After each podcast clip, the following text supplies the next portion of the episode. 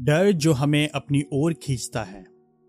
डरो मत, क्योंकि परमेश्वर इसलिए आया कि तुम्हारी जाँच करे और इसलिए भी कि उसका भय तुम में बना रहे, जिससे कि तुम पाप ना करो। निर्गमन 20 20 एक प्रकार का डर है जो दासवत है और हमें परमेश्वर से दूर ले जाता है। तथा दूसरे प्रकार का डर है जो भला है और हमें परमेश्वर के निकट खींचता है। मूसा ने उसी पद में एक के विरुद्ध चिताया और दूसरे के लिए बुलाहट दिया। निर्गमन 20 बीस, मूसा ने लोगों से कहा, डरो मत, क्योंकि परमेश्वर इसलिए आया है कि तुम्हारी जाँच करे और इसलिए भी कि उसका भय तुम में बना रहे, जिससे कि तुम पाप ना करो। इस प्रकार के भले डर का सबसे स्पष्ट उदाहरण मैंने तब देखा जब मेरे एक बेटे ने जर्मन शेपर्ड कुत्ते की आँखों में आँखें डालकर देखा था। हम अपनी कलिसिया के एक परिवार से मिलने गए थे। मेरा बेटा कास्टन उस समय लगभग सात वर्ष का था। उस परिवार के पास एक बहुत बड़ा कुत्ता था, जो सात वर्ष के बच्चे की आँखों में आँखें डालकर खड़ा था। वो कुत्ता मिलनसार था और कास्टन को उसे मित्र बनाने में कोई समस्या नहीं हुई।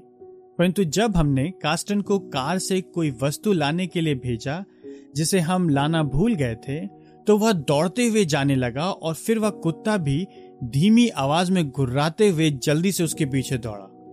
और निश्चय ही इसने कास्टन को डरा दिया, परंतु उस कुत्ते के स्वामी ने कहा, कास्टन, तुम केवल चल कर क्यों नहीं आते हो? जब लोग कुत्ते से दूर भागते हैं तो कुत्ते को अच्छा नहीं लगता है।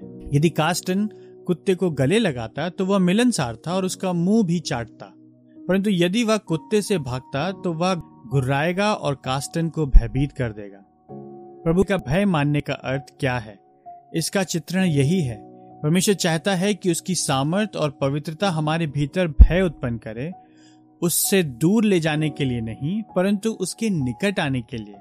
परमेश्वर का भय मानने का अर्थ है, सबसे पहले उसे अपनी महान सुरक्षा और संतुष्टि के रूप में त्याग देने से डरना।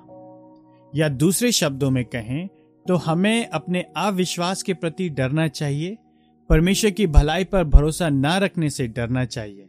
क्या यही रोमियो ग्यारह बीस की मुख्य बात नहीं है? तू केवल अपने विश्वास के कारण स्थिर है, अभिमानी ना हो, परंतु भयमान। अर्थात, हमें जिस बात से डरना चाहिए, वो है विश्वास ना करना, विश्वास ना होना। परमेश्वर से दूर भागने से डरें। परंतु यदि हम उसके साथ चलेंगे और उसको गले लगाएँगे तो वह सदैव हमारा मित्र और रक्षक होगा।